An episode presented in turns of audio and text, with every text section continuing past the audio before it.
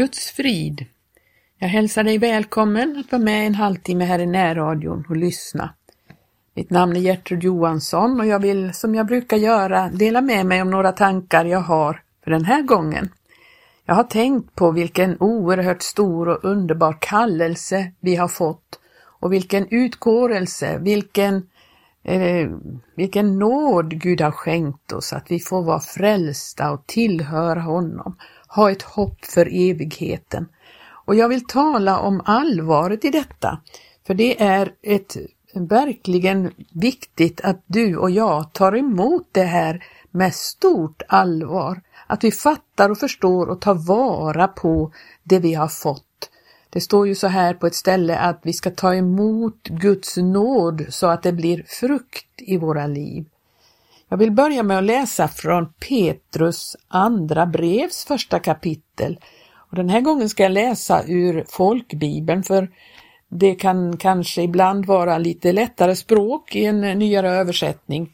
Och jag väljer att läsa det första kapitlet där idag ur folkbibeln. Det står så här från första versen, från Simeon Petrus, Jesu Kristi tjänare och apostel, till dem som genom rättfärdigheten från vår Gud och frälsare Jesus Kristus har fått på sin lott samma dyrbara tro som vi. Må nåd och frid i ännu rikare mått komma er till del genom kunskapen om Gud och vår Herre Jesus. Ty allt som hör till liv och gudsfruktan har hans gudomliga makt skänkt oss genom kunskapen om honom som har kallat oss genom sin härlighet och ära. Genom dem har han också gett oss sina dyrbara och mycket stora löften för att ni i kraft av dem ska få del av gudomlig natur sedan ni har kommit undan det fördärv som på grund av begäret finns i världen.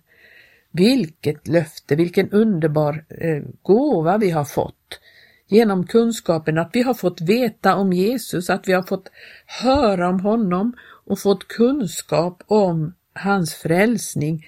Då har vi fått oss skänkt allt som hör till liv och gudsfruktan. Och så har han gett oss sina dyrbara och mycket stora löften därför att vi ska få del av gudomlig natur. Det behöver vi ju. Genom den nya födelsen så blir vi ju födda till en ny natur. Någonting helt nytt börjar i våra liv och eh, skulle vi ha kvar den gamla naturen så skulle det inte gå att förbättra den. Därför så behövdes det en ny födelse, någonting helt nytt i våra liv.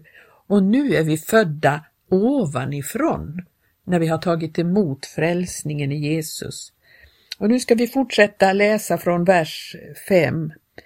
Gör därför allt ni kan för att i er tro visa dygd. I dygden insikt, i insikten självbehärskning, i självbehärskningen uthållighet, i uthålligheten gudsfruktan, i gudsfruktan broderlig kärlek och i kärleken till bröderna kärlek till alla människor. Ty om allt detta finns hos er och växer till blir ni inte overksamma eller utan frukt när det gäller kunskapen om vår Herre Jesus Kristus. Men den som saknar detta är närsynt, ja blind, eftersom han har glömt att han blev renad från sina tidigare synder. Var desto ivrigare, mina bröder, att göra er kallelse och utkårelse fast, Gör ni det ska ni aldrig någonsin snubbla och falla. Då ska ni få en fri och öppen ingång till vår Herre och Frälsare Jesu Kristi eviga rike. Därför så tänker jag alltid påminna er om detta, trots att ni redan känner till det och är befästa i den sanning som ni äger. Jag ser det som min plikt att väcka er genom mina påminnelser så länge jag bor i detta tält skriver Petrus. Han är så angelägen att de inte ska glömma bort det här, att inte de ska eh, höra till dem som är, blir blinda och närsynta och glömmer vad de har blivit renade ifrån, kallade till och vad de har för mål nu med sitt liv. Gör därför allt ni kan. Och Det är det han menar om man gör det här. Det är så man gör sin kallelse och utkårelse fast i sitt liv. Alltså, eh, är man, fattar man vad man har blivit kallad och utkårad, alltså utvald till, då gör man det här, då vill man göra det. Man vill bevisa dygd och insikt. I den gamla översättningen står det kunskap och i kunskapen eh, återhållsamhet står det i, i 1917 års översättning. Här står det självbehärskning. Och i detta uthållighet, eh, i 17 års översättning står det ståndaktighet. Alltså man ger inte upp, man strävar och man gör allt man kan för att ha det här. Man är så angelägen om att detta ska bli befäst i vårt liv. Och det, detta med att göra sin kallelse och utkårelse fast, det handlar om att man eh, eh Alltså ett, ens liv får den inriktningen. Det finns inget annat i livet som vi är angelägna om eller har eh, så särskilt mycket intresse för, utan det här är vad vårt liv går ut på. Det här är vad vårt liv handlar om. Det är att gudslivet verkligen ska få ta gestalt och växa till och bära frukt i våra liv. Det är att göra sin kallelse och utkårelse fast. Och det handlar helt enkelt om en slags eh, iver, en slags ehm, eh, nitälskan i våra liv, att detta verkligen får bli verklighet i våra liv. Och man kan ju många gånger tycka att man misslyckas med det här och, och det, men det är inte det det handlar om. Inriktningen är det viktiga, ivern. Och misslyckas man så finns det ju nåd och förlåtelse hos Jesus, men vi får, får fortsätta att kämpa. Jesus undervisar ju om det här och på många ställen i Guds ord så ser vi att det här livet handlar om en kamp. Och jag undrar hur många kristna som kallar sig kristna har en kamp i sitt liv. Och vad handlar kampen om? Jag tänker så här att det är ju inte frågan om att man är deprimerad ibland eller att man känner vissa dagar är jobbiga. Det är inte det som är kampen. Kampen är att behålla det här och att hålla fast vad vi har fått av Gud och att eh, eh hålla kvar det så att vi inte, att inte det eh, rinner ut i sanden på något sätt i våra liv. Det är så många som tar så ytligt på detta med frälsningen och frälsningens väg så att man, eh, ja, man tror att det bara fungerar av sig själv. Det är klart att på ett sätt är ju en gåva av Gud och allt sånt, men vi måste ju vara angelägna om att fortsätta på den här vägen. I Matteus 7 så, skri, så säger ju Jesus i sin bergspredikan, så säger han så här i trettonde versen, Gå in genom den trånga porten, ty vid och bred är den väg som leder till fördärvet, och många är de som går fram på den. Och den port är trång och den väg är smal som leder till livet och få är de som finner den. Det är ju allvarliga ord. Det är en trång port och många kommer in genom den trånga porten men så glömmer man att gå den smala vägen. Många är de som går på den breda vägen. Bara en som går på den smala vägen, det är frågan om en vandring som visar på vad man har för mål i, i, i sitt liv och vad man, vad man har för eh, inriktning, alltså hur man vandrar. Då kan man inte göra vad som helst, man kan inte hålla, eh, hålla på med vad som helst. Det, för det är det de gör som går på den breda vägen. Där finns det utrymme för allt möjligt samtidigt som man vandrar. I psalm 1 står det så här. Säll är den man som icke vandrar i de ogudaktigas råd och icke träder in på syndares väg, ej heller sitter där bespottare sitta, utan har sin lust i Herrens lag och tänker på hans lag både dag och natt. Alltså här står det om att vi kan inte vandra var som helst. Vi kan inte vandra i de ogudaktigas råd. Vi kan inte träda in på syndares väg.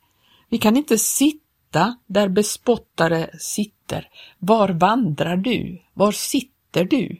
Var har vi vår eh, dagliga var har vi våra dagliga tankar och våra sysselsättningar? Vad håller vi på med om dagarna? Är det här vår angelägenhet? Det står så här, utan har sin lust i Herrens lag och tänker på hans lag både dag och natt. Det är det som den är besjälad av som har eh, detta sinne och hjärta att göra sin kallelse och utkårelse fast. Och jag skulle vilja säga att detta är ett Maranata-budskap. Vi är kallade ut ur världen, vi är kallade hem till Jesus.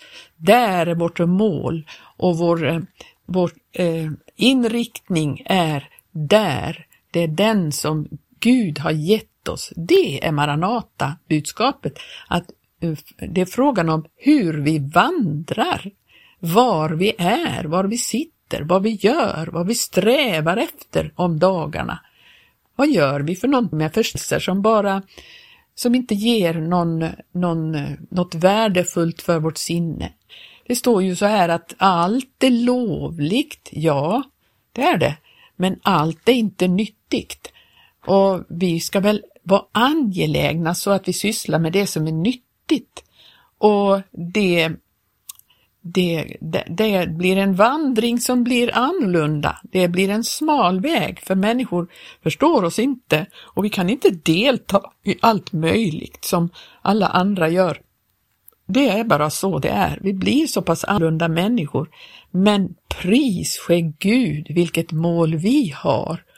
Och vi, vi får eh, glada för att Guds ord eh, tecknar upp en väg för oss så att vi kan förstå vad Gud vill och vad han tänker.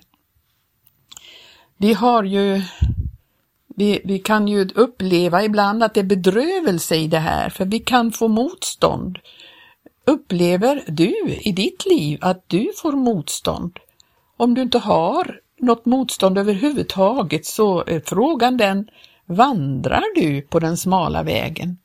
Och vandrar jag på den smala vägen? Hur pass upplever vi det att vi blir missförstådda och inte har eh, alla människors, eh, ja vad ska man säga, de sanktionerar inte vad vi gör. De tycker att vi är eh, världsfrånvända, ja det kanske vi är, men vi är inte verklighets Eh, vi vet vad verkligheten handlar om och vi förstår att eh, det som de flesta människorna, de som vandrar på den smala vägen, de sysslar med så mycket som leder till fördärvet.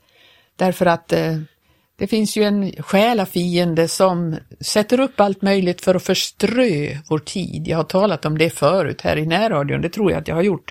Detta med att han vill stjäla, han vill slakta och förgöra, han vill slakta vårt liv, han vill stjäla vår tid, han vill stjäla vår, vårt offer, det som vi har offrat till Gud. Det fick Abraham uppleva. Vi kan titta, slå upp det helt hastigt. Han, han eh, fick ju ett möte med Gud när han hade eh, skilt sig från Lot och han utvalde åt sig eh, bergen där han kom närmare Gud medan Lot utvalde åt sig Jordanslätten. Man kan säga att Lots ehm, eh, sinne och inriktning var mera åt det som finns i världen. Han såg med sina ögon. Men Gud sa till Abraham, lyft dina ögon och så fick han då se vad Gud hade lovat honom. Och så tänkte jag på hans eh, offer Herrens förbund med Abraham i femtonde kapitlet i första Mosebok. Där talar Gud om detta med att han ska få en son och, och så står det i sjätte versen, han trodde på Herren och han Gud alltså räknade honom det till rättfärdighet. Och så säger han till Abraham, jag är Herren som har fört dig ut från det kaldeiska ur för att ge dig den sittning. Tänk att Gud är den som har fört oss ut ur världen för att ge oss ett himmelskt land till besittning. Och så eh, säger Gud till honom att han ska ta eh, några djur och så ska han offra dem. Eh, och han, tionde versen står det, han tog åt honom alla dessa djur och styckade dem mitt i tu och la styckena mitt emot varandra, dock styckade han inte fåglarna. Och så står det i elfte versen, rovfåglar slog ner på de döda kropparna, men Abraham drev bort dem. När nu solen var nära att gå ner och en tung sömn hade fallit på Abraham, se då kom en förskräckelse över honom och stort mörker. Och så talar Gud till honom om vad som skulle ske med hans efterkommande i kommande tider. Eh, men det, men det jag tänkte på det var det här med att rovfåglarna ville stjäla hans offer. Och så är det för oss också om vi lägger vårt eloffer som ett offer på Guds altare så vill rovfåglarna komma och ta det. Alltså, de vill ta tillbaka det till världen igen. Alltså vi blir frestade att gå tillbaka. Vi blir frestade att eh, våra offer inte kommer Herren till godo. Men det här offret som Abraham la på altaret, det skyddade han, han drev bort rovfåglarna. Och så står det i 17 versen, då nu solen hade gått ner och det hade blivit alldeles mörkt syntes en rykande ugn med flammande låga som for fram mellan styckena. På den dagen slöt Herren ett förbund med Abraham och sa, åt din säd ska jag giva detta land. Och så vidare. Gud vill ge oss sitt rike och sin härlighet. Han har kallat oss till sitt rike och sin härlighet och vi ska inte låta någonting stjäla detta ifrån oss så att vi går tillbaks när en gång offret är givet. När vi har gett vårt offer till Herren, då ska ingenting få lov att ta, ta bort det ifrån oss. Vi ska se, jag hade skrivit upp några till bibelord som man kan ta med i det här sammanhanget. I Andra Korinthierbrevet 6 så står det att vi kan inte gå i ok tillsammans med dem som inte tror. Det blir omaka par. Vad har väl rättfärdighet att skaffa med orättfärdighet? Eller vilken gemenskap har ljus med mörker? Hur förlika sig Kristus och Beliar eller vad delaktighet har den som tror med den som inte tror? Vi ska inte sträva efter samma saker, det tror. Vi ska inte sträva efter det. Tänk att det, där har vi materialismens stora fara. Det är så lätt att vi som kristna fastnar i materialismen. Den är verkligen ett stort, en stor frestelse därför att det ses inte som något ogudaktigt med materialism utan det ses som ganska välartat och fint och sånt som människor eh, kan vara, man kan kalla det för Guds välsignelser, att man har eh, materiellt eh, fint och välordnat i sitt liv och att man har mycket ägodelar. Vi är ju inte kallade till det.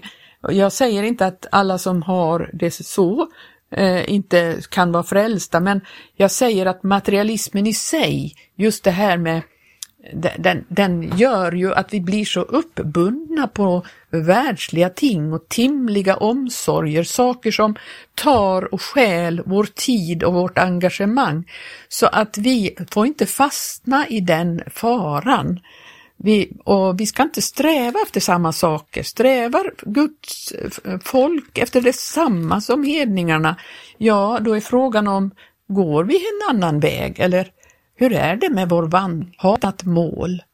Vi får fråga oss detta så att inte vi fastnar i sånt som vill förtynga oss, som det står. Det står så här i 16 versen i Andra Korinthierbrevet 6. Hur låter ett Guds tempel förena sig med avgudar? Vi är ju ett den levande Gudens tempel, ty Gud har sagt, jag skall bo i dem och vandra ibland dem. Jag ska vara deras Gud och det ska vara mitt folk. Alltså Gå ut ifrån dem och skilj er ifrån dem, säger Herren. Kom inte vid det orent är. Då ska jag taga emot er och vara en fader för er och ni ska vara mina söner och döttrar, säger Herren den allsmäktige. Och så står det i sjunde kapitlets första vers, då vi nu har dessa löften, mina älskade, så låt oss rena oss från allt som befläckar, vare sig kött eller ande, i det att vi fullborda vår helgelse i Guds fruktan. Vi ska ju vara helgade åt Herren, inte helgade åt realismen eller någon annan avgud, mammon, det finns så mycket som kan fånga våra sinnen och våra, vårt engagemang, vår, och stjäla tid och kraft ifrån oss. Vi måste rena oss ifrån allt sånt. Det befläckar oss. Men vi ska höra till dem som har vår lust i Herrens lag både dag och natt. Jag ska se om det var något mer jag kan läsa här som kan vara värdefullt. Eh, Kolosserbrevets tredje kapitel. Det är ett, ett av mina favoritbibelställen, jag kanske har läst det förr i närradion, från första versen. Om ni alltså är uppståndna med Kristus, så sök det som är där ovan, där varest Kristus är och sitter på Guds högra sida. Jag har ett sinne vänt till det som är där ovan, inte till det som är på jorden. Ty ni har dött och ert liv är fördolt med Kristus i Gud. När Kristus han som är vårt liv blir uppenbarad, då ska också ni med honom bli uppenbarade i härlighet. Det är väl ett underbart ord. Vi har vårt liv i Kristus nu. Vi har inte vårt liv i det som vi hade förut. Vi har dött bort ifrån världen och nu har vi vårt liv i Gud. Må Gud välsigna dig så får vi komma och höras igen om en vecka så får vi se vad Gud lägger på mitt hjärta att tala om då. Må Gud välsigna dig att eh, ta vara på de här eh, orden och edla idag. Amen.